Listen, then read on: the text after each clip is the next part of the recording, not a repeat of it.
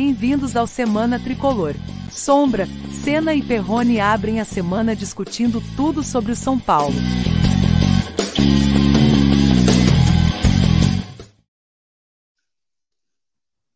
Olá, pessoal, sejam bem-vindos. Está começando Semana Tricolor, episódio 22, né? Aquela análise semanal de volta para você aqui no YouTube, Semana Tricolor, né? Falando sobre a Semana do São Paulo, as atividades, o que vem por aí, as especulações, o que aconteceu nos jogos e o que a gente acha que virá pela frente. Vamos dar boa noite, boa noite, boa noite. E para você que está acompanhando não ao vivo, em outros horários, bom dia, boa tarde, boa madrugada. Tudo bem, Ricardo Perrone? Tudo bem, Daniel Sena? É uma Quem responde primeiro? Parece, parece escalação do São Paulo, né? Tudo... É verdade. Tudo Boa certo noite. com vocês? Tudo certo, tudo certo. Bom estar de volta aí. Valeu pela galera que está acompanhando aí também. A gente ainda não está com a casa nova, mas voltamos aí pelo menos para que a gente possa interagir aí com todo mundo. Então sejam bem-vindos. Os pedreiros estão trabalhando. Tudo bem, galera. Desculpa aí o meu minha falta de sintonia aqui. É óbvio que né, acabou minha internet aqui na hora que eu ia fazer a divulgação geral, né? Tô vindo com a minha com meu acesso pessoal aqui, mas tá tudo bem. Tirando o nosso clube, tirando o nosso time, tirando o nosso técnico, tirando nossos jogadores, tirando tudo isso aí que eu falei para vocês, o resto tá tudo bem, tá tudo tranquilo. Legal. Você assistindo, deixe o seu like, inscreva-se no canal. Lembrando que até então a gente fazia essa transmissão também por variados canais, os nossos também, particulares, e a partir de agora você acompanha apenas pelo Semana Tricolor, tá bom? Muito bem. Então vamos iniciando os nossos assuntos, como não poderia deixar de ser, o jogo de ontem. O jogo de ontem. De Ricardo Senna, o que você destacaria do jogo de ontem? Pois é, né? O, o, que, o que, que a gente pode dizer para resumir o que foi mais um frustrante resultado agora em casa, né? Antes era só fora, agora em casa também, né? Empatar com lanterna do campeonato nunca é, não tem nada de positivo, né? É, São Paulo teve domínio das ações do jogo, mas aquele domínio que, assim, você tem posse de bola, mas não sabe o que fazer com ela, né? Então, São Paulo pecou muito nas finalizações, abusou em cruzamentos e tal. Claro que também a gente tem que falar que também era uma equipe teoricamente assim alternativa, né? Porque o trio de ataque que foi muito mal ontem, pelo menos de titular, não é o, principal. Luciano, Rigoni, Éder ali foram nulos. É, acho que a única peça que funcionou melhor ali no primeiro tempo foi o Patrick, que vem atuando bem até nos últimos jogos, vem buscando pelo menos alguma coisa, né? É, não dá, na minha visão, assim, eu não, não tenho como culpar o Rogério de 100% disso, como muita gente está fazendo, porque ele fez as alterações que deveria, fez alteração tática, né? São Paulo foi para um 3-5-2 no segundo tempo, liberou os alas para ajudarem mais no ataque. Até o Igor Vinícius não fez uma partida ruim, até apoiou, mas não foi suficiente, né? Ontem o Miranda perdeu um gol que não se pode perder, mesmo sendo zagueiro, né? É, até o Caleri também, não sei se pelo cansaço, por estar frio ali no jogo, é, perdeu uma outra chance no finalzinho. Mas o fato é que, assim, faltou capricho, faltou pensar mais no coletivo, algumas, alguns jogadores, por exemplo, o Luciano, que foi muito fominha. Teve uns quatro lances ali do Luciano que ele poderia ter feito uma opção melhor e tentou concluir, fez mal. Rigoni, mais do mesmo, né? Igual, como nos últimos jogos o Éder ali com 1,60m e pouco, sei lá qual a altura dele, é, ficou isolado no meio dos zagueiros para dividir de cabeça né, os lances, então não funcionou. É, então o São Paulo joga no lixo mais dois pontos, vai caindo na tabela, né? O São Paulo perdeu pontos nesse campeonato importantes por erros de arbitragem que aconteceram, mas muitos desses pontos perdidos também por desempenhos ruins, né? O São Paulo empatou com Fortaleza quando era lanterna, empata com Juventude, perde para o Botafogo, empatou quatro ou cinco jogos seguidos cedendo uma vitória, e isso deixa o torcedor descrente, muito pé da vida, que ninguém quer saber se a equipe é alternativa ou não é, até porque tudo muito a mesma coisa ali, não tem muita qualidade no elenco para distinguir quem é titular e quem é reserva. E agora vamos ver se a gente consegue pelo menos virar a chave aí para esse jogo do mata-mata aí na, na, na quinta-feira com a Universidade, né? E a sua opinião sobre o jogo de ontem, Daniel? O, você queria tocar em algum ponto em específico, né? Por favor. Não, o, o Senna, apesar de não ter resumido, né, falou bem. O jogo foi uma porcaria. Essa foi a grande, esse foi o grande resumo do jogo. Me lembrou, sabe o que? É, Sombra e Senna me lembrou São Paulo no início da temporada contra aqueles, aqueles equipes paulistas do campeonato estadual que ficavam recuadas. Aí o, o São Paulo não sabia o que fazer com a bola, né? É, posicionados os três atacantes, né? Um do lado direito, outro do lado esquerdo, outro mais centralizado. Não deu certo. É, o São Paulo tem muita dificuldade de jogar assim contra equipes muito fechadas. Isso é preocupante, né? Porque todos os outros clubes que estão acima dele conseguem ganhar de chorado, mas ganham, né? Do, do Juventude, né? Que está entre as últimas colocações. E é o retrato, é o que o. Olha, eu queria dar um abraço aí para todo mundo aí que está chegando aí no chat, né, para conversar com a gente, para participar. Queria dar um, um destaque aí para o que o Rodrigo Malavasi falou. Boa noite, Sombra, e Perrone. Né? É, peçam para Gisele deixar eu assistir a live. Como? Gisele, porra, tem que deixar o, o menino assistir a live, né? Caramba, né? E ele falando, já era esperado, vamos brigar na faixa entre os dez primeiros, né? Concordo com ele. São Paulo não tem, assim, cheguei à, à conclusão porque a, a, minha a minha ideia era diferente. A minha ideia é que São Paulo poderia brigar aí entre os seis primeiros é, com um elenco que eu imaginava que fosse um pouco mais forte do que é. Mas não é forte, não. A gente não tem um jogador veloz. O, o Marcos Guilherme, que provavelmente está vindo aí, a gente vai falar um pouco mais para frente, mas no elenco desse ele é o Garrincha, na minha opinião entendeu? Todo mundo fala, ah, o Marcos Guilherme não, não, não pode ser jogador de São Paulo. Como assim? Nós não temos nenhum, nós temos Toró. Uh, o que entra ali vai ser o Garrincho, o Pelé, perto do que tem aí. Uh, é uma pena né, que, que a gente tenha chegado a essa, a essa conclusão e a esse nível, né? Nada contra o Marcos Guilherme, até até dó dele, porque é de São Paulino, é, gosta do clube, deve ser um salário bem baixo, né? É, não, nós não vamos pagar para nenhum clube para ter o Marcos Guilherme, mas eu até escrevi no blog, é o que tem para hoje, entendeu? E é assim que vai ser com os outros, com os outros é, contratados. E o, e o próprio Júlio Casares, em entrevista no ano passado, no Bola da Vez da ESPN, ele falou: o ano de 2022 vai ser talvez pior que o de 2021 e talvez o 2023 a gente consiga alguma coisa, entendeu? Não sei se vocês lembram disso, dessa afirmação dele, tá sendo o que está acontecendo. É... E eu não tô, eu não tô falando que a gente pode analisar se essa frase é, é, é ruim ou, ou boa para os padrões do São Paulo, mas é uma frase real. Uma frase real. Não temos dinheiro, não temos um elenco, e não temos um time e um time reserva para disputar três campeonatos, né? É, é, é uma pena, né? Tá falando isso logo no começo do programa, mas é, essa é a minha conclusão e não foi só por causa do jogo de ontem. Você vê, a última vitória que a gente teve foi contra o América que a gente mereceu perder, né? E por aí vai, né, gente? Vamos desenvolver o assunto aí mais para frente. É, queria lembrar vocês que estão participando, já já a gente vai também é, responder as mensagens de vocês e também no decorrer do programa, conforme os assuntos vão surgindo, as manifestações de vocês, a gente também vai postando, vai postando aqui no rodapé da tela. Se você está assistindo, deixe o seu like, porque acontece? O canal é novo, o Semana Tricolor é um canal novo, né? Então o crescimento dele depende muito também do seu like, tá bom? Quanto mais like. E dos seus amigos, compartilhe, né? Dos seus Isso. amigos. Você eu já sei que tá aí, né? Mas os seus amigos, né, Sombra? Certamente, certamente.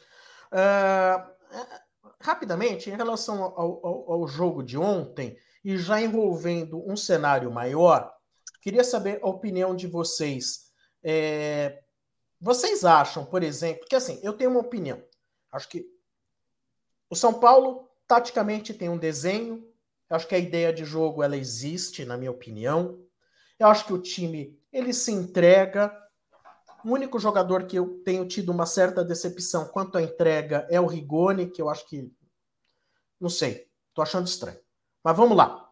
É, vocês acham que, na verdade, a coisa não funciona melhor é porque nós temos jogadores totalmente limitados tecnicamente? Ou como uma parte da torcida, que eu não sei dizer se é a menor parte, se é a maior parte, qual o percentual, que bate muito no Rogério Senna? Olha, eu sempre comento isso na arquibancada, nas lives pós-jogo, ainda quando a gente está de cabeça quente, né? É, eu diria que, assim, na minha visão, por mais que o Rogério tenha erros, tenha teimosias, tenha alguns equívocos aí, e é um treinador que ainda está em desenvolvimento, né? Ele não é um treinador top de linha ainda. Mas eu não coloco o, maior percentual de culpa dos problemas no Rogério. A gente tem muito jogador meia boca. A gente tem um elenco que hoje, mal e mal, é nota 5,5, no geral, né? Você tem muitos jogadores que, assim, são caras que têm que ficar para o ano que vem, né? Você vê um Caleri que se entrega no jogo, você vê outros que são úteis, que podem render bastante aí, que podem ajudar muito, mas tem muitos aí que não dá, não tem condição nenhuma. É, algumas pessoas às vezes se animam com um ou dois jogos bons de alguns jogadores, mas depois eles voltam ao normal. Então, esses jogadores, assim, que tem essa nota 5, nota 5,5, não vão fazer mais do que isso. E aí você não consegue extrair muito mais. Eu acho que, no geral, o saldo do trabalho do Rogério ele ainda é, sei lá, o saldo do Rogério ele ainda é positivo, assim, no geral. É, eu fico pé da vida com algumas coisas, às vezes, algumas teimosias, insistências, né? Mas é, eu colocaria hoje que é talvez 60% culpa do elenco que a gente tem, que falta mão de obra qualificada, né? Pé de obra qualificada, e 40% talvez aí do Rogério se a gente só falar de campo, né? Fora administrativo aí a coisa se divide muito diferente, né? Ah, e aí, Senna, eu assim, Senna, eu a, a, culpa toda aí é da, das administrações anteriores. Acho que a gente não pode Sim. A gente não pode atribuir culpa nenhuma a não ser a, a, o jogo jogado ao, ao Rogério e nem aos jogadores. Eu concordo com o Sombra, eu acho que, o, que a tática do São Paulo ela é ok, tá? Ela pode não ser acima de, da tática de alguns clubes, mas não é abaixo, acho que está na média, até um pouco acima da média. Vou dar até um exemplo ontem. O, o Rogério, ontem, o jogo contra o Juventude, se, se o torcedor conhece a tabela da, da, do, do, do, dos próximos jogos, ele vai entender que o jogo de ontem era um jogo que a gente tinha que ter um time mais alternativo porque a gente vai agora para o Chile, depois a gente vai para Goiânia e depois a gente tem o, o, Atlético Mineiro, se eu não me engano, né? Então, é, e, e, mais pedreira pela frente. Então, ontem era um jogo que você tinha que colocar o Luciano Rigoni, na minha opinião, né? Colocar o Luciano Rigoni e o, e o Éder e ganhar o jogo, entendeu? Não tinha. Tem muita delonga. Ontem era para ganhar o jogo, 1 a 0 chorado sabe? Até botei 1 a 0 no, no meu site de apostas, porque eu sabia que ia ser difícil, mas tinha que ganhar, gente. Agora, voltando na, na, na pergunta do Sombra, até taticamente, para mim, o time tá ok. E fisicamente, é, eu acho que tem muito jogador lesionado, e aí eu, sabe, é, o Rogério até foi, falou sobre isso é, uns dias atrás. É, lesão, lesão mesmo, né? Muscular é a do Colorado, né? O resto tem, tem bastante trauma, né? Tem, por exemplo, do, do Arboleda. Como que a gente vai falar que o DM do São Paulo não vai recuperar o Arboleda? Qual tipo de lesão que ele tem? Também é muito azar nosso, né? Do, do, do, do, do clube como instituição, a pancada que o, que o, que o Sara levou, o Alisson, né? Levou uma pancada e, claro, a gente pode questionar por que, que eles não retornam não rápido mas pelo menos a do Sara, a do, a do Arboleda agora, é tudo lesão de meses, não tem muito jeito, né? E, e acho que tecnicamente que a gente peca. E eu achava no, no, no, no Campeonato Paulista, eu tinha a impressão, e eu tenho certeza que muitos torcedores também tinham essa impressão, que o clube, que o, que o elenco tecnicamente era melhor do que é. E a gente não vê, né? É, a gente vê o Campeonato Paulista, né?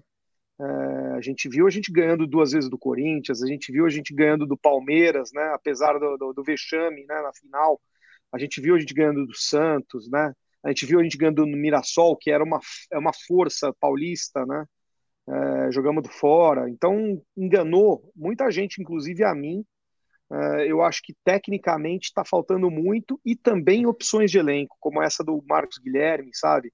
Pô, vai, vai botar quem, né? Por exemplo, no, no na vitória contra o, o, o, América de Minas, o São Paulo fez o gol, precisava de um cara para jogar com o Caleri. O Caleri jogou sozinho na frente da, da linha da bola, a gente recuperava a bola e a gente tinha que fazer balão, tinha que soltar é, é, é lance direto para o Caleri brigar lá e ninguém conseguia chegar até a linha do Caleri para poder é, fazer uma tabela, para poder segurar a bola, para poder avançar os outros jogadores na linha, né? É, na linha de ataque, é muito complicado. Eu, eu me decepcionei bastante com é, a, a técnica de alguns jogadores e também com, é, com a falta de opções que esse elenco teve. Por exemplo, Toró. Toró era para ser um jogador rápido de, de, de resposta e o Rogério não põe. O, o menino lá, André Anderson, era para ser um, um jogador que a gente tivesse como opção rápida no meio-campo, não entra. Então, é, são perguntas que a gente tem que fazer né, para a diretoria do São Paulo. O que está acontecendo, né? E, e, só complementando, acho que assim, o São Paulino, todo São Paulino tem que rezar muito. Até comentei isso ontem. Se o São Paulo perder, Deus o livre guarde, eu bater na madeira aqui, ó. Deus o livre, o São Paulo nem perde fala. Não, nem fala. A gente tem que pensar, porque assim, para a galera não simplesmente eleger um bode expiatório e falar, pô, a culpa é do fulano. Se o São Paulo hoje perde um Caleri, se o São Paulo perde por contusão, que seja, é, um zagueiro, e o único volante que tem hoje ali disponível, que é o Gabriel, ferrou. Ferrou. O São Paulo briga no Z4. Porque quem que vai marcar esse meio de campo? Quem que vai fazer gol lá na frente? A gente já viu que as três opções não serviram para nada ontem.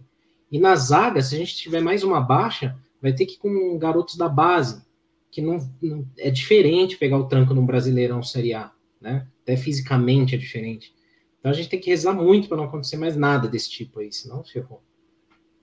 Ó, tem um telespectador, tá aqui. Vou trazer a colocação dele, eu quero saber o quanto vocês concordam, o quanto vocês discordam. É o Fred Garotinho.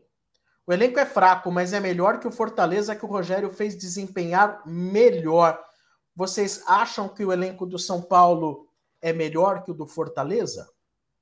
Eu não sei se o elenco do São Paulo tem mais opções de mudar o jogo do que o do Fortaleza, viu? Eu não acompanho o elenco do Fortaleza, então não dá para não dá para cravar isso, mas é, tem uma coisa aí também, Fred. Aliás, Fred, grande abraço para você, cara. Fred é um, é um grande de um, de um comunicador também, né? Tem um, um baita de um Kuai aí, então o pessoal segue é, para seguir o Fred também no Kuai, que é bem legal, e também no Instagram.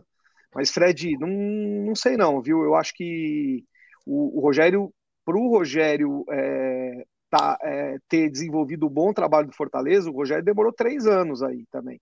Melhorou a estrutura do Fortaleza, não é simples, não é comparar elenco com elenco é, somente assim é, na, na, na, unha.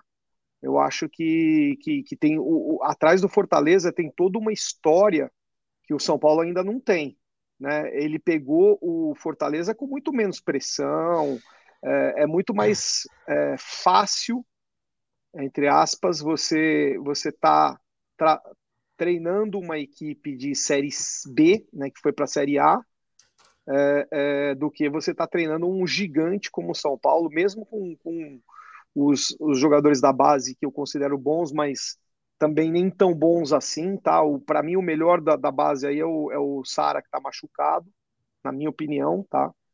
E o Diego Costa também está se revelando um bom jogador, mas é um jogador de defesa, né? É complicado. Então, assim, eu não, eu não, não, não sei te dizer. Eu só acho que o, que o elenco do Fortaleza, por exemplo, é, na época do Rogério, não hoje, talvez hoje não tenha, porque muitos jogadores saíram. David foi pro, pro Internacional, por exemplo, é uma baixa, baita de uma, fa, de uma baixa para o Fortaleza nesse ano. Mas eu não sei se, se em opções de mudar jogo o Fortaleza era pior que o São Paulo. Acho que em, em, em questão, em termos de, de nome, né? Talvez o São Paulo tenha peças de renome, né? De fama que tem um peso maior de, de, de no papel, né? Mas é, o Fortaleza talvez tenha mais jogadores que tenham. Não estou falando isso como falta de raça no time do São Paulo atual, que os jogadores correm, os jogadores tentam, né? Mas é diferente. Às vezes você vê algumas posturas em alguns jogos. É, por exemplo, quando você compara o jogo alguns jogos do São Paulo com o mesmo adversário. Muitas vezes o São Paulo entra meio desligado, meio né, aéreo e tal. Depois que toma uma traulitada lá do Palmeiras, aí, tipo, no outro jogo, não. A postura já é diferente, não. A gente tem que dar uma resposta. Talvez em elencos menos badalados, os jogadores tenham uma, uma consciência maior que tem que fazer isso o tempo inteiro, tem que se provar o tempo inteiro, porque não tem um emprego garantido, né? Não tem um contrato longo, bem remunerado, garantido. E às vezes isso até no inconsciente mexe, né? Então eu acho que às vezes num, num, clube menor, quando você tem, com todo respeito ao Fortaleza, quando eu falo menor, assim, em termos de tamanho comparado ao São Paulo, né? É, você tem menos pressão, como disse o Perrone. Então você consegue desenvolver um trabalho com mais longo prazo. No São Paulo é tudo para ontem. Se o cara, até o Rogério falou ontem, se o cara não for campeão aqui, não presta, né? Não serve para nada. E mesmo quem foi campeão já não serve. O Crespo foi campeão paulista, já não serviu no mês seguinte, né? Então é difícil. E você, Ó, Sombra, o elenco é, o elenco é fraco para você? O que, que é? O Rogério é fraco? Ah, um, ou nenhum dos dois? Ah, o meu mantra, o pessoal que ouve Estádio 97 todo dia, acompanha lá no meu canal, sabe. O meu mantra é: o elenco do São Paulo é fraco. E eu, eu divido o Campeonato Brasileiro em três níveis de elenco. Primeiro nível, Palmeiras, Flamengo, Galo, o Corinthians com um pé ali perto. O Corinthians, eu acho que ele. O Corinthians, eu acho que ele é um. É um é... Tá quase ali em cima, quase. Pô, com tá o Yuri Alberto pode ficar tá trazendo... cima, assim. É. Mas digamos. dinheiro então... que esses caras contratam, Sombra. É, cara, é assim. O Corinthians, assim, é, é, é, eu tenho uma dificuldade muito, muito grande de explicar o que, que o Corinthians faz. O que é certo é que eles têm uma dívida de um bilhão. Isso é o lado negativo. O lado positivo para eles. Daqui a pouco eu volto a falar da qualidade de elencos, mas entrando nesse assunto Corinthians, ontem até na minha live eu falava a respeito de Palmeiras e de Flamengo nesse sentido. E Corinthians também. É, para o Corinthians se recuperar de um problema financeiro e para o Flamengo se recuperar de um problema financeiro é mais fácil que para o São Paulo. É, doa a quem doer, gostem ou não, são torcidas de maior quantidade. Não estou falando de qualidade, não estou falando de estratificação social, estou falando de quantidade. E isso, no mercado publicitário, isso tem um, um valor relevante de maneira que Corinthians e Flamengo, isso comprovado através de balanços, você vai verificar ao passar dos anos que eles faturam muito mais com o valor de venda de espaço na camisa. Isso é fato. E no caso de Corinthians e de Palmeiras, tem um outro fator. O torcedor do Corinthians e do Palmeiras gastam mais para ver os seus times do que o torcedor do São Paulo. É triste que a gente comemore, é, que a gente é, comemore de certa maneira é, que o nosso São Paulo cobre menos pelos ingressos, porque cobra menos pelos ingressos. É, é legal que a gente possa cobrar menos para que o torcedor tenha acesso. Por outro lado, o torcedor do Corinthians e do Palmeiras, eles gastam mais para ver os seus times. O do Palmeiras até de uma maneira justificável, porque o Palmeiras está muito melhor, tem um estádio novinho, estão super orgulhosos do seu estádio, o Palmeiras vem ganhando títulos, mas o ticket médio do Palmeiras, se eu não me engano, ele está na casa de 70 ou 80 reais por jogo. O ticket médio do Corinthians está na casa dos seus 60 reais por jogo. O do São Paulo, se eu não me engano, veja bem, está na média aí. A gente teve, por exemplo, no Morumbi, 20 mil pessoas e uma renda de 750 mil reais. Isso aí dá quanto? Dá 30 reais. Então, São Paulo fica na casa dos 30, não passa dos 40 de ticket médio. Faz diferença. Faz diferença. Né? Então são equipes que têm um poder aí, principalmente o Flamengo e o Corinthians, de se recuperar melhor. Então eu não sei como que dentro desse bolo lá dentro, o Corinthians acaba se acertando para poder contratar jogadores pagando um milhão. Segundo a Letícia Bepler, que faz a gente o estádio, é, o Corinthians vai pagar um milhão e duzentos pelo Yuri Alberto mensais. Um milhão e duzentos mensais, tá? Bom, isso é uma parte que talvez a gente possa discutir em outra oportunidade. Qual é o poder que tem de captação de dinheiro o São Paulo? Qual é o poder, né? Por que, que o São Paulo tem um ticket médio abaixo, né? Uma coisa é fato, pela qualidade do seu time. Isso é uma coisa óbvia. Mas talvez há outras coisas, existam outras coisas.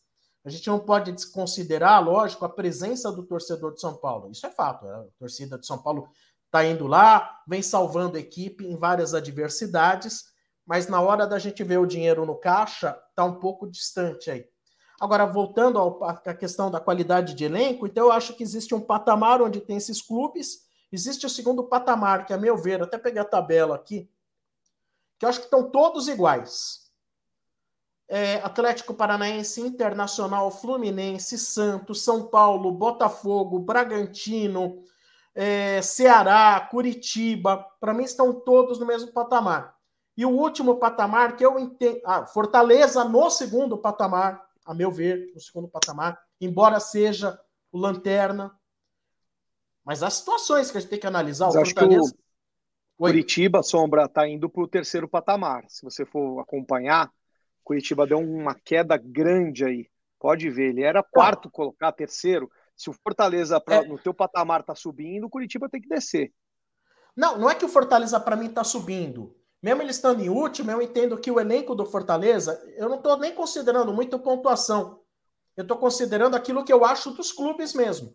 Porque, tá. é, entendeu? Porque assim, é, eu acho os piores elencos, eu acho do Juventude, do Cuiabá, do América, né? Inclusive o Goiás. Havaí. O Goiás, é, Havaí, eu acho o pior. E olha que o Havaí está em 11.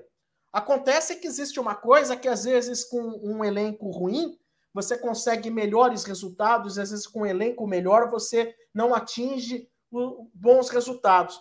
E dentro desse patamar aí que está o São Paulo, com esses clubes que eu falei, talvez alguns tenham alguns pontos mais fortes que o São Paulo, que é o caso, às vezes, de jogadores mais velozes pela ponta, né? Como é o caso do Ceará, que tem lá um jogador veloz, é, que é aquele que passou pelo Corinthians. Mendoza.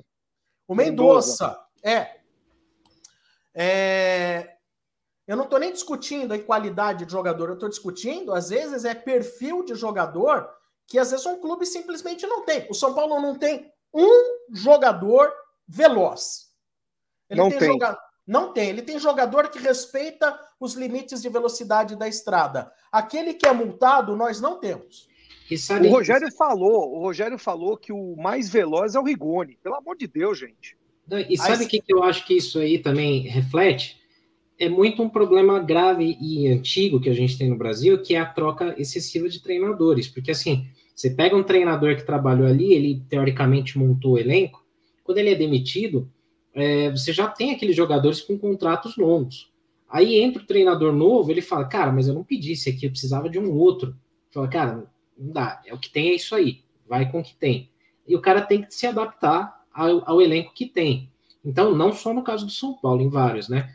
É, o cara chega lá, tem uma meia dúzia de jogadores que não servem para o esquema que ele pensou, para o esquema que ele trabalha melhor. Aí ele tem que ir trocando, adaptando peças, tentando moldar. Em alguns casos, esse elenco ele já segue ali uma metodologia quando o clube traz um outro treinador meio parecido. São Paulo, nesses anos todos aí, o São Paulo foi de Osório, extremamente ofensivo, a um Doriva.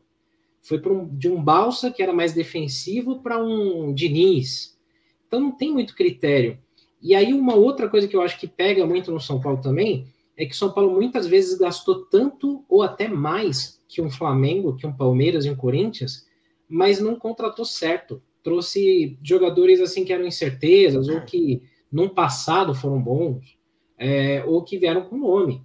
E aí você chega lá no campo, o cara não, não rende. Ou até, eu vou usar uma palavra que talvez não seja correta, né?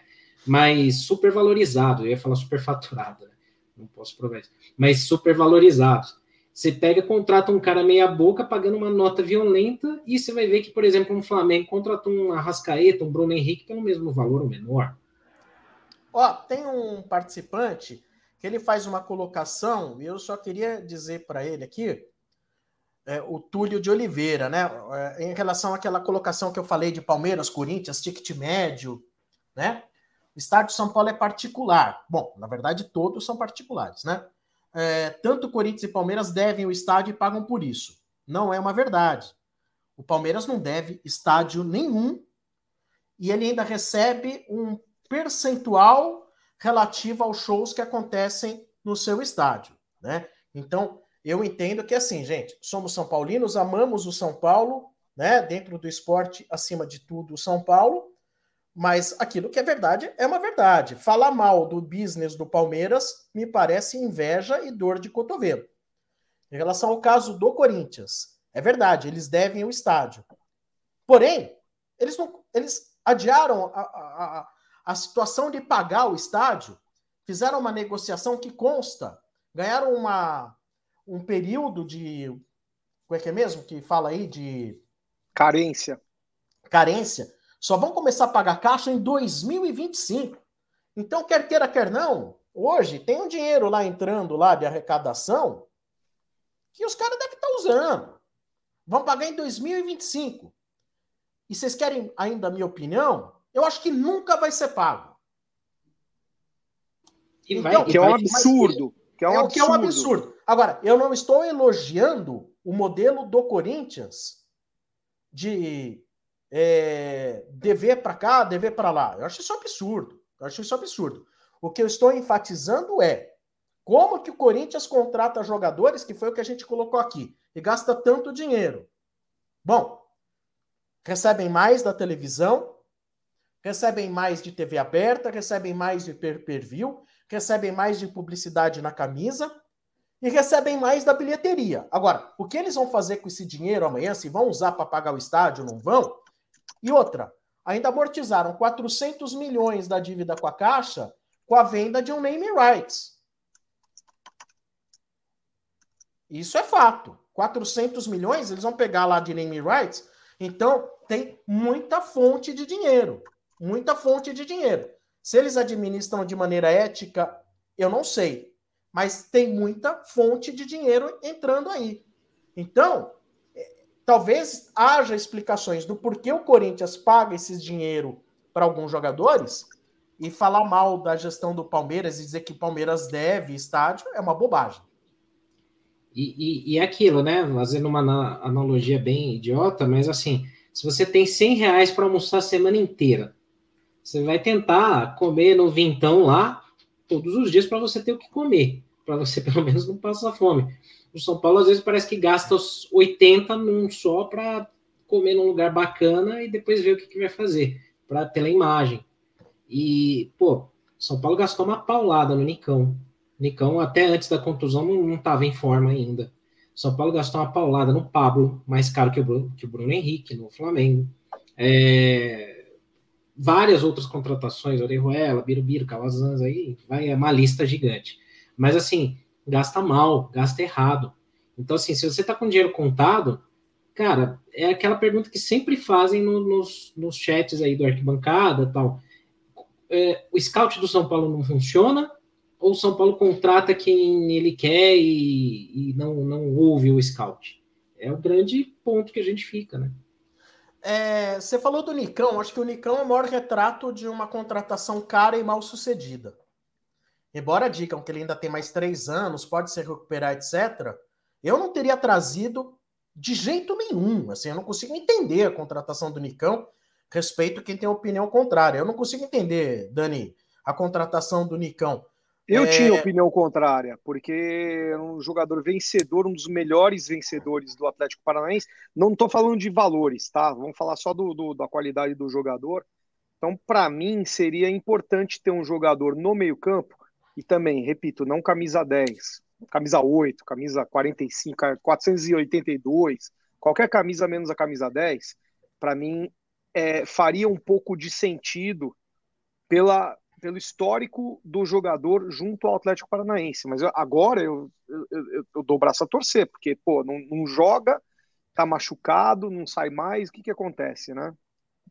Então, mas assim, o Nicão, qual que é a história de sucesso do Nicão no futebol? Ele tem 30 anos. É, ou seja, é, ele fez um sucesso que. Qual é o sucesso dele, se não talvez aí a sua passagem nos últimos anos pelo Atlético Paranaense.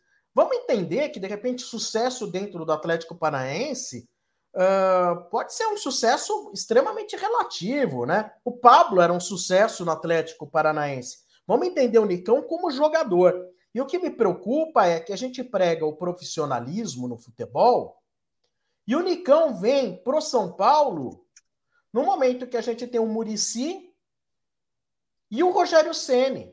O que me preocupa é, será que o Murici e o Rogério entenderam que o Nicão seria bom para o São Paulo? Né? E são pessoas da bola que a gente sempre defendeu ter dentro do São Paulo. Passou então, é pelo é que crivo, tá, né? Passou pelo crivo, porque assim, você olha aqui o seguinte, a gente pode voltar no, no tempo e pensar assim, mas o São Paulo foi no Goiás trazer Danilo, quem era o Danilo. Só que aí tem um ponto. Até o Júnior Daidoni comenta aqui: ah, mas quem é adivinha para saber que o Pablo iria pipocar?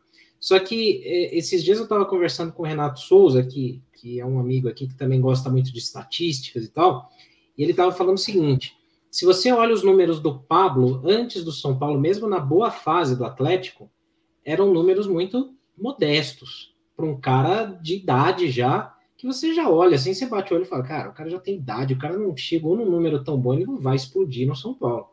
Então não dá para bancar essa grana toda. Às vezes parece que rola um negócio assim de vaidade, de ego, tipo, ó, tomamos, demos um chapéu. São Paulo deu um chapéu no Flamengo para trazer o Pablo, deu um chapéu no Inter para trazer o Nicão. E não pensou ali no retorno técnico, né? Será que é um cara que vai chegar e vai resolver? Então, muitas das contratações que chegam no São Paulo muitas vezes seguem essa mesma linhagem. Ah, é um cara que ou jogou bem contra a gente, ah, é um cara que ouvimos dizer que, que pode ajudar. O São Paulo não pode apostar mais. Se você está com dinheiro contado, você tem que dar um tiro certeiro, você não pode ficar fazendo essa farra toda aí. Aliás, que sentido faz você trazer um jogador como o Nicão, que não tem intensidade, que não tem velocidade, que não tem arranque, e aí a gente vê um discurso do Rogério em relação ao Benítez no ano passado, então passa a ser incoerente, porque não tem muita diferença, né? Uh, se o Benítez não era um cara que servia, e, e lógico, comprovadamente o Benítez não é que ele não servia para o São Paulo, comprovadamente o Benítez ele não serve para jogar futebol moderno, ele não serve, porque ele não tá dando certo, ele não conseguiu jogar no Vasco, ele não conseguiu jogar no, no São Paulo, no Vasco ele vivia mais machucado do que jogava, ele não consegue jogar no Grêmio, né? O Grêmio estava tentando se livrar dele e não está conseguindo. Nem sei o que aconteceu aí nas últimas rodadas. Mas é, então não faz sentido você trazer um jogador que não pode te dar a intensidade. É um jogador. Qual, qual é o, o, grande trunfo que o Benítez apresenta dentro de um scout para fazer com que o São Paulo. Lógico, não vamos nos apegar também, lógico, achar que todos os problemas do São Paulo se resumem à presença do Nicão. Mas é que está falando, um jogador que dizem consome 600 mil reais mensais, né? Pois é. Vocês perceberam? Vocês perceberam? Ó, eu quero comentar o Rodrigo Mal, Malavasi aí também. Mas vocês perceberam que a gente começou falando sobre a derrota diante do Internacional do claro. Juventude e, e fomos pro, pro, de novo para a raiz do ponto. É, é, é, é inevitável, né? É inevitável. É inevitável. Cê, é, não adianta você falar que o, que, o, que o time é ruim, que o técnico é ruim, se a gente não vai na raiz do problema, né? É, e a raiz do problema, na minha opinião, é continuamos é, enxugando gelo na, na, na, questão de gestão, na questão estatutária do São Paulo.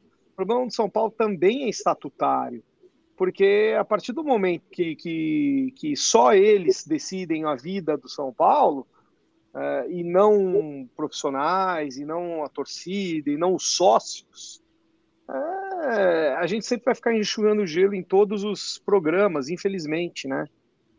Ó, oh, agora volta, jogador... lá, Sombra. Queria falar dele lá, do, do menino. Ele botou lá um. E agora eu já nem sei mais quem é. Malavase, né? Mas tudo bem. Ah, o Malavase? Malavase? É, o Malavase. O Malavase escreveu aí uma coisa legal, queria comentar o que ele, o que ele falou. Né? Não, o pessoal vai comentando aí, vai comentando aí. tudo. Ó, em 10 anos nós brigamos para não cair. Em 2003, 2017 e 2021. São Paulo é o rico quebrado, não perde a pose e contrata de forma péssima. Esse aí é o ponto. Esse é o ponto. A gente, se a gente se for preciso, né, galera, a gente vai falar isso aí todos os programas. É, é chato, é super chato. Né? Tem gente que pega e fala pra gente, porra, meu, mas eu acabei de ver o programa pela primeira vez e vocês só falam mal do São Paulo, sabe aquela coisa, né? Não sei se vocês recebem isso. Eu falo, pô, gente, é inevitável. A gente sempre vai voltar nisso, porque não tem, não tem um, uma, uma ah, solução. A gente pode elogiar a piscina, que tá bonita. Não Olha, tem uma solução que não esteja fora de campo, né, gente? Eu acho que tem uma coisa que é o que falta demais dentro do São Paulo e falta para alguns torcedores do São Paulo. Autocrítica. Autocrítica. É, nosso filho não é que ele é feio, mas ele tá mal vestido, tá numa escola ruim, tá mal na escola. Nós temos que falar e, da, e, e, e temos que falar a realidade do nosso filho. Não podemos esconder, né? Ah, não podemos falar mal, é o time que a gente torce. Se tem algo para falar mal, vou falar mal, sim. Vai então, xingar o professor, a escola? É, eu vou falar assim: o, o, aluno vai mal, não estuda, cabula a aula, e eu vou culpar quem? Vou culpar os outros? Ah, porque é meu filho, o meu filho, então, ele está sempre certo, a escola está sempre errada? Né? Não. E outra, uma questão de convicção. Se cada um de nós acha que os problemas são esses, tem que martelar, tem que bater sim, porque afinal de contas, a gente, pelo menos eu acho que é é uma coisa que a gente tem por princípio, que é a gente faz o programa pelo aquilo que a gente tem como convicção e não para ter audiência. E outra coisa, Sombra, isso não quer dizer, isso não impede que a gente assista o te... ligue a TV, assista o jogo ou vá no estádio Exato. e torça pelo São Paulo. Isso não, não tem. É uma, uma coisa é você analisar o clube, o momento, enfim, a gestão, e outra coisa é torcer pelo São Paulo. Sabe? Isso a gente acho que a gente nunca vai, acho não, tenho certeza que a gente nunca vai deixar de torcer. Né? Agora, Porque se sim. por acaso for campeão de alguma coisa aí, vai estar todo mundo comemorando, inclusive a gente. Olha, deixar de torcer não vai, mas eu vou ser sincero para você que o impacto de derrotas era maior para mim há cerca de 10 anos. Sabe aquela coisa de você perder o sono? Ele era maior. É, 2008, né? Aquelas coisas todas, né? É, aí parece que ultimamente, quando tem uma decepção, não é um negócio mais que chega, puta, olha, de deixar de mau humor, de não conseguir dormir. A gente meio que vai se acostumando com esse cenário, né? Com a, as decepções recorrentes. É aquela coisa, você vai apanhando, vai apanhando, vai apanhando, você fica calejado. Não tem, né? Uh, voltando agora para o campo, em relação à quinta-feira, o que, que vocês esperam de São Paulo e Universidade Católica? É, eu, eu acho assim que é a única chance de mais próxima de um título que o São Paulo tem é a Sul-Americana, né? Sem menosprezar os outros e nem supervalorizar o momento do São Paulo, mas eu acho que é a única chance próxima de ter uma alegria para o São Paulino nesse torneio. Até pela grana também, né? Então, assim, se o São Paulo conseguir fazer o suficiente para não cair, para fazer um brasileirão digno, né? Eu acho que ele tem que dar um foco na Sul-Americana, porque se tem grana envolvida, se tem bilheteria, a galera começa a ir nos jogos mais, assim como o São Paulo avança. Você tem um respaldo que é o retorno é, midiático também, porque é, uma, é a segunda competição da América, né? O pessoal costuma falar, ah, é a Série B e tal, mas, cara, é a Liga Europa. A Liga Europa não pode ser vista como a Série B da Champions. Da mesma forma, a gente tem que começar a valorizar a Sul-Americana porque ela dá dinheiro e é um título. E o São Paulo, o São Paulo hoje não pode se dar o luxo de rejeitar título, né? Então, se existe essa possibilidade, o São Paulo tem que apostar. Só que o grande problema é justamente esse. É, hoje o São Paulo não tem praticamente um time reserva, um time alternativo, né? Por, pelas peças que a gente tem no banco e pela quantidade também.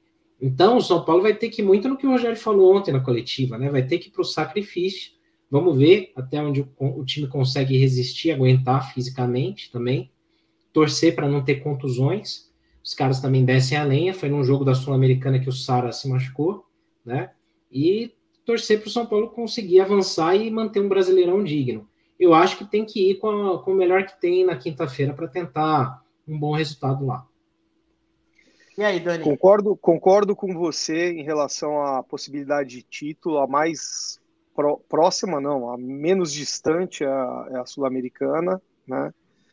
É, sempre falei isso, cara. É, até um dos nossos aí também telespectadores falou, é, infelizmente, não lembro qual é o nome dele, mas é, ele falou assim: infelizmente, eu acho que a gente tem que abandonar a Sul-Americana e a Copa do Brasil e só pensar no Brasileirão. Olha, isso é um. Não deixa de estar tá certo o nosso telespectador, porque, cara, a gente vai indo para frente. Ficamos muito contentes, né, com a vitória em cima do Palmeiras, né, é, nessa quinta-feira, né. Acho que foi uma vitória muito mais é, para é, lavar um pouco a alma, né, da segunda, do que para a perspectiva de Copa do Brasil, né. É, mas, assim, enfim, foi, foi muito bacana.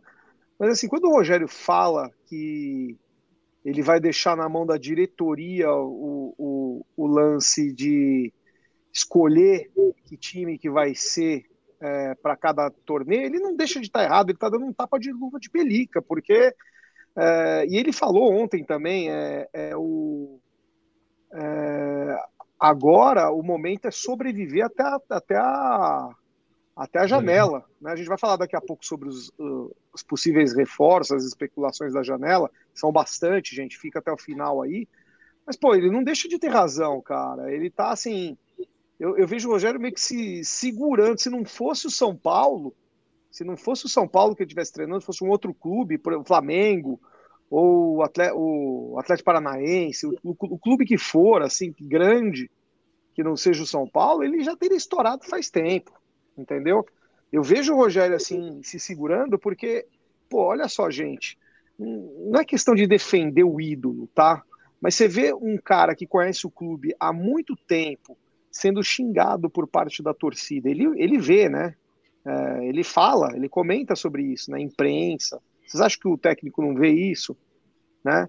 É, com a realidade que ele tem no clube e com o tamanho de trabalho que eu tenho certeza que ele tem no, no, no São Paulo, é, pô, se, imagina se, se, se, ele não fosse São Paulino, o que, que ia acontecer, tá? É, eu acho bem complicado. E tem uma outra coisa também que eu queria compartilhar com vocês, acho que o Sombra até vai colocar lá o títulozão lá, da minha aspas aí disso. O corte. Gente, gente, a gente fala assim, ah, o São Paulo vai com o São Paulo vai com o time reserva ou com o time titular? Gente, tirando o Caleri, e o Arboleda, que agora não joga, quem é titular? Tirando o Caleri, que é o único que é acima da média e que, né, vão bater na madeira, né, que não, não pode se machucar. Quem é o, o, o, o jogador que a gente considera, a gente como torcedor, tá? Não o Rogério, mas a gente considera que é reserva e titular nesse time. Nenhum. Nenhum. Então, assim, a, a ordem é, é, é, ir com o que tem de melhor e o mais inteiro no, no, na, na Sul-Americana. Isso não quer dizer que vai ser o time titular. Eu diria que, infelizmente, machucado, fora o Caleri, o Arboleda. Eu colocaria. Sim. Fora o Caleri e o Arboleda. Não, não tem. Não, não tem. consigo ver. Talvez é, tudo... o Diego Costa, que está numa boa fase e é um bom jogador, tem, tem brilho pelo menos, mas, mas não é aquele cara que você fala assim, ah, sabe, sai um, entra o outro, mudou o jogo. Não tem. Não. É tudo mesmo nível. Então, e a zaga não é tem mais reserva, né? Se for ver. Porque quando joga com três zagueiros não tem mais ninguém, né? Só alguém da base. E para mim, eu fico à vontade de falar isso, quando o pessoal pergunta, pô, quem é titular, quem é reserva, ou então briga quando entra uma escalação. Cara, quem vai é. botar? Quem vai botar a sombra? Quem vai botar a cena? É. É, é, vai, sai o, sai o Gabriel. O Gabriel Neves, acho que tem um potencial, mas até, até ontem ele não estava correspondendo, pelo menos nos treinamentos, não dá para a gente julgar. Mas é, é, teve um potencial, jogou muito bem contra o Palmeiras, jogou muito bem o jogo anterior também, acho que foi contra o América, né? Ou não, o próprio Palmeiras também, ele, acho que ele deve ter jogado. E... Mas enfim, é essa é a questão né, que eu passo para os nossos telespectadores. Uma vez que saiu o Volpe, o Bruno Pedroso, ele tem razão. O Jandrei, por falta de opção, também é titular. É. Também. Mas parece que está vindo outro aí. A gente vai falar sobre ele aí daqui a pouco, Boa. né? Ó, o Eduardo Contator, ele fala que fui eu quem falou que é melhor priorizar o brasileiro. O time não tem força para ser Eduardo. campeão. Obrigado. Desculpa, é que passa tanto, tanta gente aqui falando que a gente tem que recorrer aí a vocês mesmos para nos ajudar. O Rogério, na coletiva ontem, ele falou: tem que tomar cuidado, senão o brasileiro o caldo entorna. Tem que tomar cuidado, que senão o brasileiro o caldo entorna. E em relação ao jogo de quinta-feira, vocês sabem quantos pontos tem o Universidade Católica no Chilenão 2022 ou não? Chilenão? É. Não, mas eu, eu tenho uma noção que ele não tá bem, que ele é um dos últimos, né? É isso, não é? é ele tá. Não, aí é que tá. Décimo ele lugar. Tem, ele tem os mesmos 19 pontos que o São Paulo em 15 jogos. O São Paulo tem 19 em 14, certo? E ele está em décimo lugar, apenas duas posições abaixo do São Paulo. Não estou aqui fazendo um comparativo de qualidade de futebol chileno e qualidade de futebol brasileiro. Mas o Católica de lá é meio que o São Paulo de cá. Equivalentes, né? O que me leva a crer que vai ser uma pedreira danada. O que me leva a crer que é, vai ser um duelo igual para igual, meio a meio, 50-50 nos dois jogos. E eles estão comemorando lá no Chile, falando que dessa vez a sorte deles é que o Rogério não está em campo, né? Sim. Mas tá certo é. eles, né? É, o Rogério fez têm... um dos maiores jogos da vida dele é. e talvez um dos maiores jogos que eu vi um goleiro fazer, se não for o maior, contra a Universidade Católica. É, infelizmente a nossa, a nossa história, é, felizmente a nossa história em relação à Universidade Católica sempre foi muito feliz, né? Não só pelo desempenho do Rogério, título em cima dos caras, etc e tal. Outros tempos, né? Outros tempos. Eu, Alguém aqui assinaria um cheque aí, Milão, que São Paulo vai passar com o pé nas costas? Não. Talvez o meu amigo lá, né, que me apostou comigo, Milão, né, São Paulo ser campeão da Copa do Brasil. Ué, talvez ele, eu posso tentar, né? Alguém quer é. apostar com ele? É. Por enquanto ele está em vantagem, ganhou o jogo muita de gente, Muita gente brigou comigo, viu? Tem, falam até hoje da minha aposta, falam que eu sou São Paulino. O Vanderlei Mota, ele fala, Acho até que ele fala em tom de desprezo aos chilenos. Ele fala: os destaques do cara, Isla e o Diego Buonanotte, ex-River, promessa que nunca vingou. Aí eu te pergunto: quem são os destaques do São Paulo que lá eles vão falar? Ó, oh, eles têm esse cara. Rogério oh, Só o técnico. O Caleri. E detalhe: o Isla, que realmente eu acho fraquíssimo e que desmontou a gente no Maracanã, no brasileiro, fazendo um baita golaço. Só jogou aquele jogo, Sombra. essa temporada. É, só contra o São Paulo. É, e só jogou é, aquele jogo. O São Paulo é um para-raio de merda. Gente, a gente não pode desprezar mais ninguém, cara. Vocês aprenderam já. É, não, os caras acertam o chute. Não dá para desprezar mais ninguém. Nem o Juventude a gente consegue desprezar. Não, oh, o... ah, fala, não fala, só. O São Paulo é um para-raio, porque assim, o cara acerta chute do meio do campo, goleiro vira o Neuer, o Pita do Juventude começa a jogar muita bola, vira o Lewandowski. Ó, oh, Alex, Ó, oh, Alex, pera, pera, pera. Alex. Só, só corrigindo aqui, o Vanderlei disse que ele não quis desprezar. É para ah, tá. comparar com o que temos em termos de semelhança. Ah, tá. Legal. Os Boa. dois são ruins, então. Gostei. É. Olha, o Alex, ele chegou... Atenção. O Alex do Olé Tricolor, atenção. Outro bom canal aí. Outro, outro canal nervoso aí pra gente... Mas ele trouxe uma conclusão aqui que vai tremer o Morumbi. Vai tremer o Morumbi. Não sei se vocês estão preparados para ler isso. 3, 2, 1. Não. Opa, mudei o canal. Não, peraí, peraí. Calma, ah, calma. Agora sim. 3, 2, 1.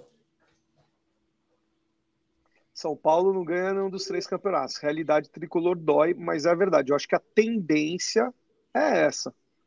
A não ser que aconteça, a gente não sabe, né, a janela, a gente não sabe o que, que a gente pode ter a bola de cristal, mas a tendência é essa, Alex, e demais. É, eu, eu, sinceramente, eu, eu confesso para vocês que eu achava que a Sul-Americana, é, se fosse levada em, em, consideração, com foco, etc., talvez a gente pudesse con conquistar, porque é um torneio que, pô, não tem nenhum, se você olhar, não tem nenhum melhor que a gente na teoria. Na teoria não tem nenhum melhor que a gente e, e o, a final seria no, no, num estádio brasileiro e que é, chega na final, o São Paulo ia dominar, né? O, o Mané Garrinchas. Não adianta falar que, por exemplo, o São Paulo e Inter ia dar meio a meio, não. Era 3, 3 e 2 pro, pro Inter. No mínimo, no, no mínimo. São Paulo podia até ter mais. É, mas é, a tendência é essa, Alex. Obrigado aí pelo, pela audiência. Sem dúvida, sem dúvida. Muito bem, a gente falou aí do confronto, acho que chegamos a uma conclusão que a gente tem uma incerteza gigante a respeito pau, desse confronto. Pau a pau. Pau a pau. Né? Vamos é, ver na prática. Não, e a mística do soberano, a camisa pesada, o sobrenatural. É. Essa história de camisa pesada, ela só funciona quando você tem boa gestão, isso aí funciona com um monte de outros elementos, viu? Um monte de outros elementos. Pode botar, você bota uma porcariada vestindo a camisa pesada, você vê como a camisa fica leve, leve, leve.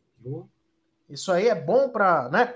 É, é, é, bom ser camisa pesada quando você tem o Real Madrid, né? Quando você tem lá os jogadores que tem no Real Madrid. Aí é legal falar assim, não, camisa pesada do Real Madrid. Aham, o Benzema, o Vinícius Júnior, o Casimiro, o Modric, e o Militão jogando muito, e tem no gol lá o belga, pelo amor de Deus, aí é fácil falar que a camisa é pesada.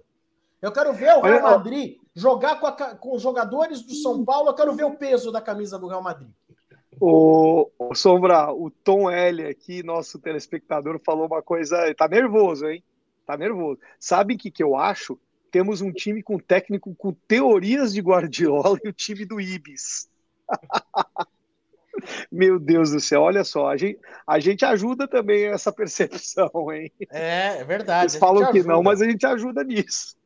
Ó, oh, você que está assistindo, deixe o seu like. Se você não está inscrito aí no Semana Tricolor, inscreva-se e compartilhe, tá? Toda segunda-feira a gente vai trazer essa live aqui com vocês, esse bate-papo, destacando o que vocês pensam, né? colocando o tema para vocês também participarem conosco. Perfeito? Então, participem. Deixem o seu like, compartilhem, inscrevam-se no canal, porque a partir desse episódio de hoje, o número 22, só pelo canal Semana Tricolor você vai ter esse conteúdo aqui. Olha Dá uma força, vou... galera. Espalha para grupo, os grupos de WhatsApp, espalha aí no, no, no, nos canais do Facebook, do Instagram, para os tios do Zap, né? Espalharem para todo mundo. Tem, tem que fazer essa, esse multirão é. Olha aí, ó, para não dizer que a gente só posta coisa que falam bem da gente, olha aqui, olha. O Roberto Gesteira. Logo, logo o programa muda o nome para Depre Tricolor.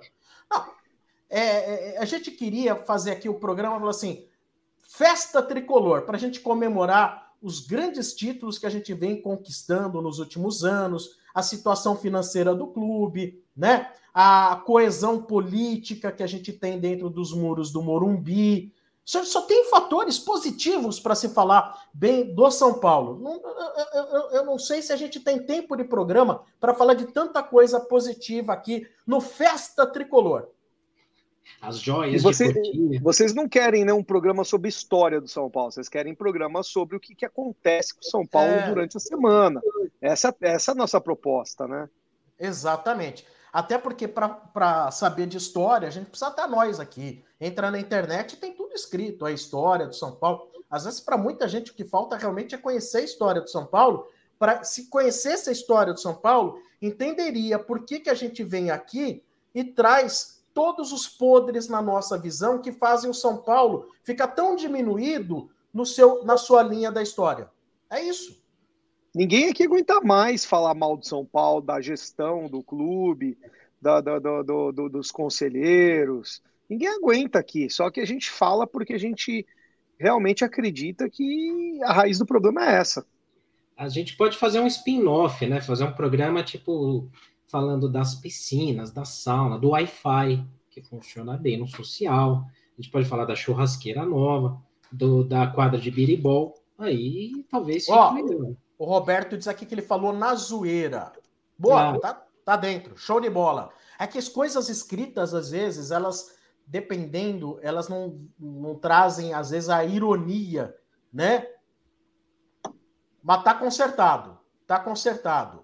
Olha aqui, o Rodrigo Malavaz ele fala: festa tricolor, vamos falar de André Chaves, Cortez, Reinaldo, Chiesa, Xandão, Fernandinho, Ademilson, Lucão. Pô, é só craques. Só craques. Calazans, Birubiru. É. Ó, o Léo Martins fala que, olha, no multiverso tem um programa que só fala bem do São Paulo. Tem razão. No multiverso fala bem. Então a gente já chegou à conclusão a respeito da Universidade Católica. Agora eu quero saber, porque o Daniel Perrone ele clonou aí, ele, ele grampeou o celular do Carlos Belmonte e do Rui Costa. Vocês não sabem como que o Perrone consegue as informações? Ele tem amigos na Justiça e na Polícia Federal. Ele grampeou o celular do Belmonte do Rui Costa. E agora o Perrone vai trazer todas as aí. contratações para a janela do São Paulo. Todas. Não fala isso, Sombra. Não fala isso, Sombra, que daqui a pouco liga o telefone da polícia aqui querendo que eu, que eu que eu confesse algum crime aí que vocês estão falando que eu estou cometendo. Eu não cometo nenhum crime, não. É, e até vou dar algumas fontes aí. Então vamos, vamos falar de, de três posições aí que, que vêm, né? Que podem vir ou que vêm, tá? Uma posição é o ataque, a outra posição o meio-campo, a outra posição a zaga, e tem mais uma posição agora que a gente viu agora há pouco tempo, até vou falar a fonte, o gol. Tá? Então vamos começar pelo gol, vai. É, no gol, o Gabrielzinho Sá, não sei se vocês conhecem, Gabriel Sá do, do Notícias do Tricolor, tá agora na Jovem Pan. É, menino que, pô, cresceu aí com. O pai dele era conselheiro de São Paulo, tudo com, é, é, com bastante fonte, né? E, e ele falou que São Paulo está negociando e que as tratativas estão bem encaminhadas. O goleiro Maílson, do Esporte Recife, para vir para o São Paulo, talvez nessa, nesse meio de janela. Eu, o, o, o que eu lembro do Maílson é que é, é um, eu estava fazendo uma pesquisa aqui, ele recusou né, a, a, proposta de renovação do esporte. Então, muito provavelmente, isso quer dizer que ele esteja é, muito favorável a uma transferência, não sei se é para o São Paulo, tá? E eu tenho aqui um, um grupo de WhatsApp é, que falou o seguinte: até quero, quero recorrer aqui às palavras deles, tá?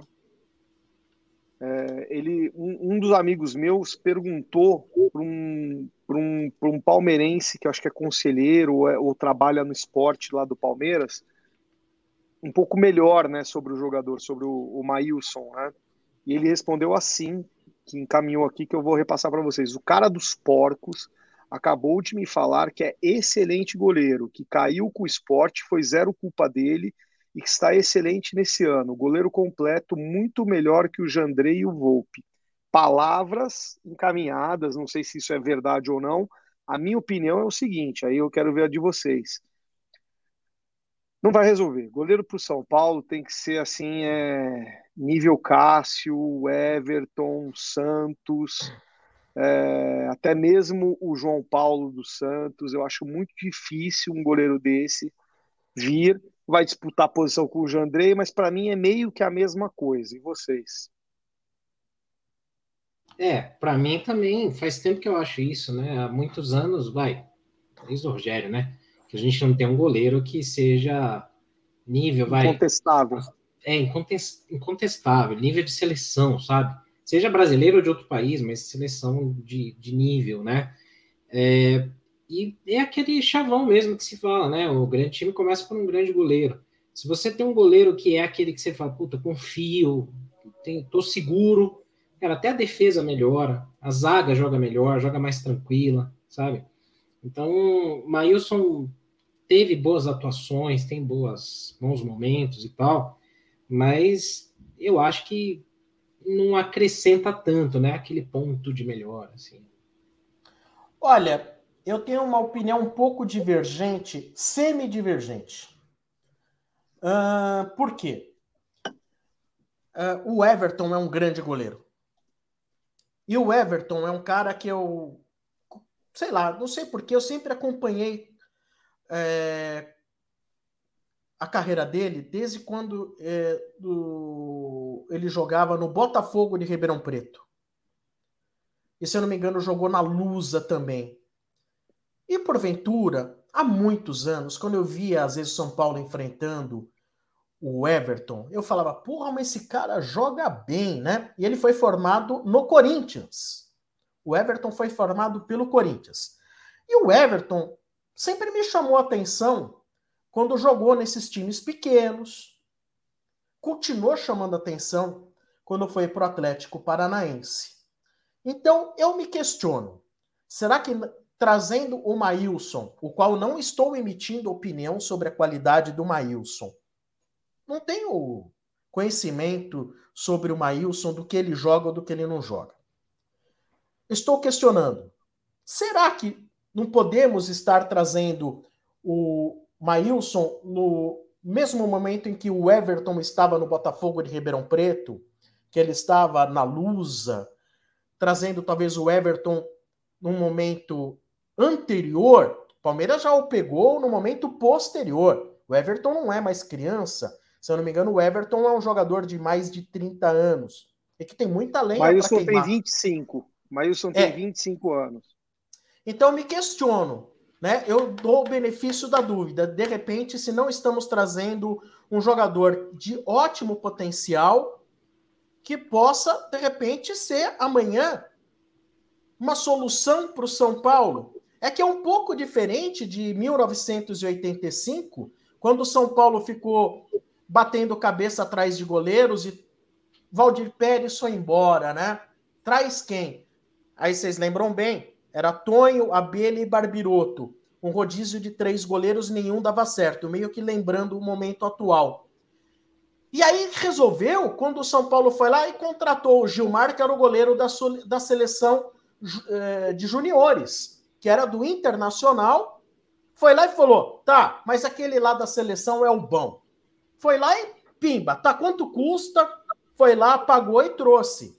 Então, quando você quer resolver o seu problema, você tem duas situações. A mais fácil é bancar pela solução. Comprar o remédio que é caro e cura a doença. A outra é você fazer a aposta, talvez mais homeopática, etc. Agora, o Maílson também precisa ver em que contexto que ele vai entrar. O Everton entrou num contexto extremamente favorável dentro do Palmeiras, né?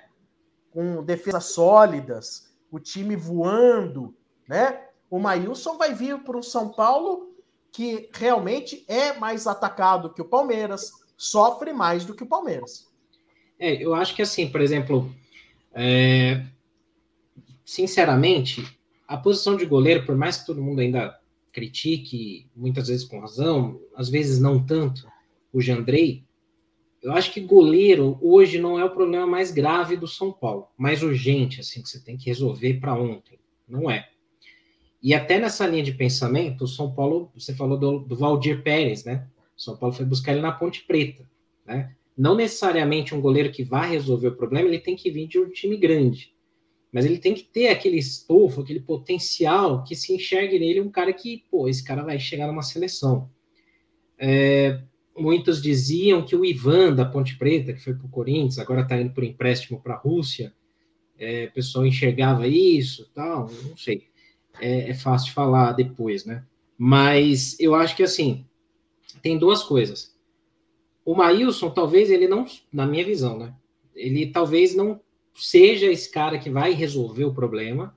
Pode ser que, dependendo dos valores, da condição financeira, é uma aposta que vale a pena. Você fala, putz, beleza, torrar uma grana violenta, não sei se eu torraria, porque não é o problema mais grave. Pré-contrato, pré-contrato em julho, acho que é fácil Aí, beleza. Sair. Aí tudo bem. Agora, por exemplo, se, se você vai investir, para mim, o problema mais grave para ontem é meio de campo. O São Paulo precisa de um cérebro para o meio de campo. Hoje é um corpo sem cérebro, né? Aí é onde o São Paulo teria que investir, direito, né?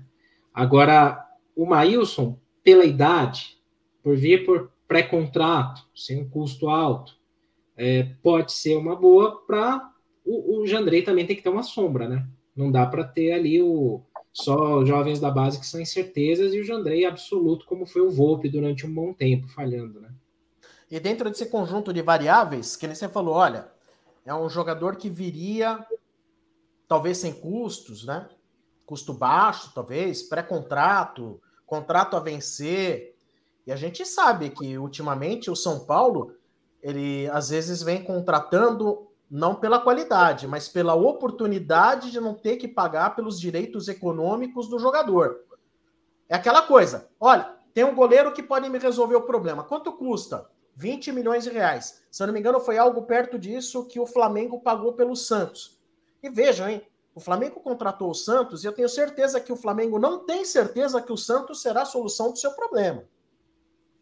Embora o Santos seja goleiro de seleção de base e tal, mas vestir o Atlético Paranense uma coisa, depois jogar no Flamengo, o Maracanã lotado, é outra situação. Mas vamos aguardar e a gente vai ver o que vai acontecer com o Santos. Mas é assim, se existe uma solução de 20 milhões de reais e existe uma aposta que não custa nada, hoje, infelizmente, o São Paulo vai na aposta que não custa nada. Sim, isso é. E aí, talvez, levantar os 20 milhões nessa teoria, nesse exemplo, é, talvez, talvez não, né? É, o São Paulo teria que tentar de alguma forma isso para resolver problemas mais graves, né? Para mim, putz, é, o São Paulo tem que ter um cérebro, tem que ter um cara pensante no meio de campo, porque hoje o São Paulo tem talvez quatro, cinco jogadores para esse setor que se você juntar todos não dá um, não resolve o problema, né? Você tem jovens da base que vão oscilar, é, pode ser que São Paulo venha em algum momento, mas hoje não tem proposta para ninguém concreta, né? E aí esse meio de campo do São Paulo Hoje ele é uma eterna, um eterno rodízio, né? Você tem vários jogadores que passam ali e não conseguem se encaixar. Ora é o Nestor, ora era o Sara, agora é o momento do Patrick, amanhã vai ser outro. E eu acho que é o setor mais grave aí do São Paulo. Por isso que a torcida tinha tanto amor, uma parte da torcida, né? Pelo Benítez. Porque ele tinha esse, talvez, essa qualidade, mas ele não tinha corpo e nem físico para isso, né? Eu vou discordar É tipo você, eu, assim. Eu tenho qualidade, eu penso a jogada é. quando eu tô lá, não vou jogar no Morumbi. Só que eu, eu também não tenho perna para jogar. É. Mas você, eu vou discordar de você no quesito, tipo, eu acho que a figura nesse caso que o São Paulo precisaria mais, mais, mais, mais hoje seria o goleiro. Se eu tivesse que escolher quem possa resolver, alguém do meio de campo ou alguém no gol, eu, eu hoje optaria pelo goleiro, sabe? É, embora eu entenda que assim as três posições mais importantes no futebol, goleiro, o meia em tese cerebral e o centroavante. É aquele que evita o gol, aquele que cria o gol e aquele que faz o gol, né? Eu acho que como a gente está tão carente é. há tanto tempo, eu apostaria minhas fichas num goleiro que nos resolvesse os problemas. Eu não sei, porque volta e meia, cara, quando a porca aperta. E outra, hein? Às vezes você fala, vou trazer o cara cerebral. Aí o Rogério fala, não, mas esse cara ele não tem entendimento tático. Não, esse cara não vai correr, esse cara não corre. Pelo menos o goleiro não precisa correr. Então eu tenho certeza. É, mas trouxe o André Anderson e não joga. Mas você viu o que o Rogério falou recentemente do André Anderson? E também do Toró? Não, ele falou que o André Anderson não treina bem, eu não, não vi, não, sinceramente. Que o André Anderson e o Toró têm dificuldade de entendimento tático. Então. Ah, mas por que, que veio, então? Eu, eu, ah, mas eu, você assim, só vai entender o que ele pode render taticamente quando você tá com o cara, né? Claro que assim, a gente aqui fala por achismo porque a gente não vê treino, né? A gente não consegue saber exatamente o que, o que eles veem, o que eles sabem lá. Mas assim, a, a minha maior contestação, porque eu, eu, assim, eu não sei dizer hoje se o André Anderson é bom ou ruim. Não sei. Ele não jogou. Então, eu queria ver, queria saber se o cara pode ser testado um jogo, dois, ter uma sequência porque até ontem o Gabriel Neves ia ser dispensado. E aí ele fez dois, três jogos bons. Hoje acaba sendo a única opção que a gente tem no meio para marcar ali de volante, já que Pablo Maia não está bem, né? Tem oscilado. É, talvez, será que o André Anderson, se tiver uma sequência, será que ele não engata uma boa sequência, um bom jogo? Ou a gente já consegue falar, putz, realmente, o cara que não serve para nada, dispensa e já elimina custos, né? É, eu acho que precisa testar. Tudo bem, tem a questão de hierarquia, de disciplina tática, né? De, de toda a orientação que tem que seguir. O jogador tem que seguir o que o treinador fala. Mas o Rigoni tem cumprido essas funções táticas que o Rogério pede? Nem o Luciano. Então... Não, eu acho que o Luciano talvez até cumpra a função tática. Só acho que ele, ele é, o, o, pecado do Luciano hoje tem sido com a bola no pé, na minha opinião. Técnico, é, técnico. Tática sim, mas eu digo assim, questão de jogar pro elenco, né? Porque, por exemplo, ontem eu fiquei muito pé da vida com o Luciano, porque eu falei, pô, o cara tá pensando nele, ele quer fazer o gol para tirar a zica. Cara, pensa no grupo. Tem quatro lances seguidos que ele podia tocar pro Éder ou para outro, ele quis chutar de onde ele tava e errou, né? O cara tá pensando nele. Então, cara, baixa a bola, pensa no grupo. Isso, por exemplo, para mim, para mim, né, eu, Ricardo, isso é tão grave ou até mais grave do que o jogador que entra e não cumpre a função tática, às vezes, é. que o técnico pediu. Pessoal, vamos falar do defensor, que também a gente vai precisar, né? É, não tá fácil a vida do São Paulo, não. É, a Arboleda não joga, acho que nem a Copa, né, galera? Então. Não, não joga, não é, joga. Então, não joga Copa. Eu não, eu não, quero saber Copa ou não, né? Pena, pena para ele que ele não joga Copa, mas eu quero saber do São Paulo.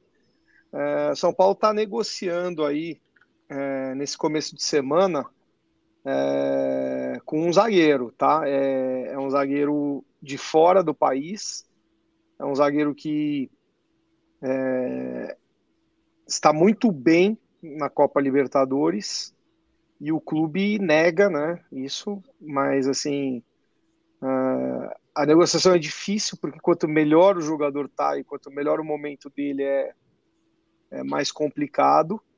Mas olha, é, se vier um jogador do nível do Arboleda, eu já pelo menos fico um pouco mais sossegado na questão defensiva do clube. Eu concordo com você, né? Eu acho que o, o problema não é o goleiro agora apesar de eu achar que goleiro resolve jogo, né? É, mas assim, não, não, não seria o, meu problema agora. E ainda vou dar uma discordada dos dois aí. Para mim, o que mais precisa agora é do jogador de velocidade que saiba resolver jogo junto com o Caleri. É, porque Na verdade, a... os três estão certos, né? Porque a gente precisa de goleiro, tá meio e de atacante, né? A gente só está discutindo e divergindo em relação a prioridades. Né? Pois é, mas a gente precisa de tudo mesmo. E, e, teve essas, essa sondagem, tá? Eu nem quis colocar no blog isso, porque acho que nem merece ser citado, mas, mas aconteceu. Foi uma, uma, uma consulta sobre o Claudinho, né? Jogador que pô, fez, fez muito sucesso no Red Bull Bragantino, jogador também que veio do, da base do Corinthians, né? E segundo o que me consta é, foi um dos melhores jogadores do, do campeonato russo, né? E, e o, o clube dele não quer nem saber de emprestar para São Paulo, né? O GE publicou hoje que o Claudinho não quer voltar para o Brasil e prefere jogar na Europa e teria negociações em andamento ou com Roma ou com o Olympique de Marseille. E eu, eu ponho mais um aí, o Benfica também. É, o Benfica sondou o, o, Claudinho. Então esquece, né, gente? Mas, o, zague... nem... é, mas, é... o zague... mas o zagueiro você não sabe quem é. Pô, o zagueiro, cara, eu. Olha, eu até imagino quem seja, mas não quero falar para não, não, não criar expectativa e nem. Bom, mas se nem... o zagueiro é bom, deve custar é... dinheiro. E se custa dinheiro, os valores vão assustar. É, então a negociação, obviamente, é em torno de valor, né? Porque o jogador quer sair e quer vir para o Brasil. Ah, quer vir para o então, Brasil? Então, quer vir para o Brasil. Então a chance do Flamengo, do Palmeiras, do Galo e de algum outro clube contratar é muito maior que a nossa. Infelizmente, se, se não entrar no acordo financeiro, eu também acho até que, que o clube tem que. Tem, assim, esse caso é um caso delicado, porque é um caso que o clube não pode estourar o caixa e o jogador também tem que pensar o que é melhor para ele, né? É, tanto é, em status, né, clube, como financeiramente. Né? Mas o fato é que o São Paulo vai precisar de um zagueiro. Então, tomara que aconteça, viu? Se, se vier, é, a gente vai estar, tá, pelo menos, um, acredito eu, bem servido na zaga. Pelos números. Vamos ver. Que e mercado a gente que é? Tem... Mas que mercado que é argentino? Mercado colombiano? argentino. Mercado argentino. Mas não é um zagueiro argentino. Tá, boa. Vou caçar aqui no Google. e, e, e, o atacante a gente já sabe que vai ser o Marcos Guilherme, né, né galera? Acho que até o Globo Esporte também já, já, já anunciou que ele, que ele já se curou da Covid e vem para São Paulo. É, vem para São Paulo assinar contrato. É aquele negócio, tá ruim, mas tá bom, tá bom, mas tá ruim, né? É o que temos para hoje, né, Sombra? Olha a cara do Sombra, pelo amor de Deus. Ah, cara, fazer o quê, né? Não é? é? A situação é essa, então. Um goleiro como o Maílson, que eu não estou dizendo que é ruim e que é bom. Um zagueiro que a gente que é bom, mas que deve ter um monte de time tá com mais dinheiro a que a gente. E o Marcos Guilherme. O Rogério falou, insistiu aí em encontrar jogadores da Série B. Então, talvez, além do Maílson, que pode ser que venha, né? A informação não é minha, é do Gabriel Sá. É, eu não, não tenho essa. Não sei se vai se, se o São Paulo já está avançado em relação a ele, mas eu acredito no, no Gabriel. Difícil, né? É, é são essas as nossas possibilidades. É, não é fácil, não. Não é fácil, não. Tá todo mundo com uma cara. É o que é, tem para hoje, pô. O que, que, vocês acham aí? Não, Igor Rabelo não vem, gente. O Igor Rabelo, o Bruno Pedroso está falando aqui, não tem, não tem, não tem muito, não tem muita, muita possi tá. não tem possibilidade, acho que nenhuma. O Igor Rabelo vai ficar no, tá no Galo lá. E seria bom o Igor Rabelo? É, é, é, é grande. E seria bom? Então, não sei também, viu? Não sei se seria do bom. Victor Cuesta, né? Gostava Cuesta, dele. tá no Botafogo, né? É, antes dele Olha, ir pro Botafogo era um nome que eu queria no São Paulo, porque eu acho que ele ia compor bem. O Edipo Silva fala Agustin Rorreu. Ó, oh, o pessoal tá todo, tá todo Sherlock Holmes aí, né? Procurando lá jogadores, né? Eu já dei pista suficiente, espero que dê certo, vamos ver. Né? É, é, mas assim, só trazer um bom jogador para a zaga não resolve. Não resolve. A gente, o Sombra falou certo, a gente está no, no bloco grande da meiuca. Isso quer é. dizer, tem possibilidade da gente estar tá no G6 e tem possibilidade da gente estar tá brigando no Z4. É. E alguns é difícil o Campeonato Brasileiro. E alguns dentro dessa meiuca podem ter um elenco do mesmo nível, mas às vezes melhor distribuído, às vezes com Como menos contusões. É. Sabe é. que muita gente despreza, fala, pô, Fortaleza não é grande, não é realmente em comparação ao São Paulo, não é. Mas é aquilo que a gente falou agora, anteriormente. Tem mais chance de, de, de brigar no meio, talvez, talvez, do que o São Paulo. Verdade, verdade. Muito bem. Gente, Vamos deixar um recado agora da Use 360, do nosso amigo Lailton. Porra, gente, Use 360 é uma loja virtual que tem uma gama de produtos é, personalizados, né? Por exemplo, Semana Tricolor. Se você entrar lá dentro, você vai ver camiseta do Semana Tricolor, caneca, caneca do Semana Tricolor, tem de parceiros e amigos nossos, né? O Arnaldo Tirone, por exemplo, né? Quem não curte a live do, do Arnaldo Tirone? Eles têm também lá caneca, camiseta. Para quem é baixista, lá tem uma loja de baixo, né? De aficionados no contrabaixo, que é muito legal. Tem gente que, que tem camisetas temáticas lá da NBA, do basquete americano, que é muito bacana também. E você, meu amigo, se você quiser ter uma loja né? Se você é bom de desenho, se você é bom de venda, quiser ter uma loja personalizada, o Maílson faz a loja para. O Maílson não, o Maílson é goleiro do o Lailton. o cara é goleiro e faz caneca. Pô. É, então, mas se ele fizer caneca e, e, pegar bem no gol, por que não, né? Mas o Lailton, que não pega nada no gol, né? Ele faz uma, uma boa loja para você aí, se você quiser ter uma renda extra, ou se você quiser empreender mesmo, né? Fala com o Lailton, use 360.com.br, é bacana, a qualidade das canecas é legal, a gente só tá nessa com ele porque a qualidade é boa e o projeto dele é muito interessante. Lailton, fé no São Paulo aí que a gente vai ganhar aí do Católica e também vamos ganhar do Atlético Goianiense, hein? Lailton apostou, hein? Mil reais que São Paulo vai ganhar na Sul-Americana, hein? Quero ver é... quem tá mais otimista que o Lailton. Hein, Lailton? Use 360.com.br, Sombra. É, tem uma novidade que vai acontecer em breve aí também com a Use 360, mas eu não estou autorizado ainda a contar. Contarei em breve. Muito bem, é isso aí. Hum, dá uma diquinha aí, Sombra. Só eu dou dica de zagueiro, você não dá dica de, de nada aí? Então, é uma, é uma rádio brasileira que fará um trabalho bem bacana de uma loja é, online que pertence a um cara chamado Lailton. Que bacana, dica feita, hein? Alô, Sherlock Holmes, amigos aí do, do dos, dos telespectadores, correm atrás aí para saber que tipo de rádio, que rádio é essa. Exatamente. É isso aí. Muito bem, galera. Fica o nosso muito Olha, obrigado. O Lailton tá aí, viu? Tá, tá na ah, escuta aí. Sei, tô vendo, Ó. é. Tá falando que ele é volante, camisa 5. Ó, a cara do Lailton, cara de volante, meu. Parece o Felipe Melo, ó. Não é parece Felipe, Felipe Melo? É. é. Também palmeirense do jeito que ele é, só podia ser. né? Um abraço pro Lailton. É isso aí. Gente, estamos chegando ao final. Fica o nosso obrigado aí a todos que estão na nossa audiência, né, gente? Alguém quer deixar algum recado final aí ou não? Queria deixar um convite para a galera. A gente falou só de coisa ruim, né? Que é o presente. Vamos falar de história.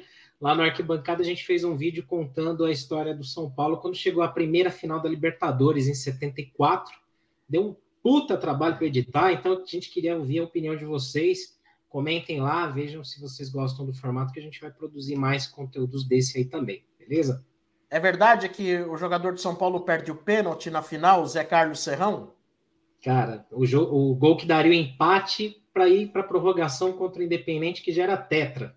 É, rapaz, que pecado, né? Mas tá pecado. tá certo. Um momento bonito também. Foi vice, mas tá certo. Tá tudo bem. E aí, Dani, algum destaque? Não, cara, o, o, destaque é o seguinte: eu tô indo para Goiânia, que eu não desisto nunca, eu sou taurino e sou São Paulino, né? É, fui, tô, tô, assim, meu projeto é de acompanhar o máximo possível São Paulo nesse ano, tá? É, faz parte aí do meu projeto de 50 anos, eu quero deixar o meu, meu ano de 50 anos aí bem destacado. Então, o máximo possível eu vou. Goiânia estamos aí, bilhetei também é Curitiba contra o Atlético Paranaense. E quem tiver aí em Goiânia, quem tiver ouvindo a gente de Goiânia, cola no Glória sábado. Glória é um grande, grande bar, assim. Ele parece o São Cristóvão aqui em São Paulo, lá na Vila Madalena, é muito legal. Cola lá que a gente vai estar lá comendo uma feijoada lá junto com o Júnior, que é o dono do bar. Tá bom? Segundo Olha, o Marcão, o Goiânia é. é uma cidade muito aprazível, viu? Muito aprazível. E, ó, aprazível lá... demais até.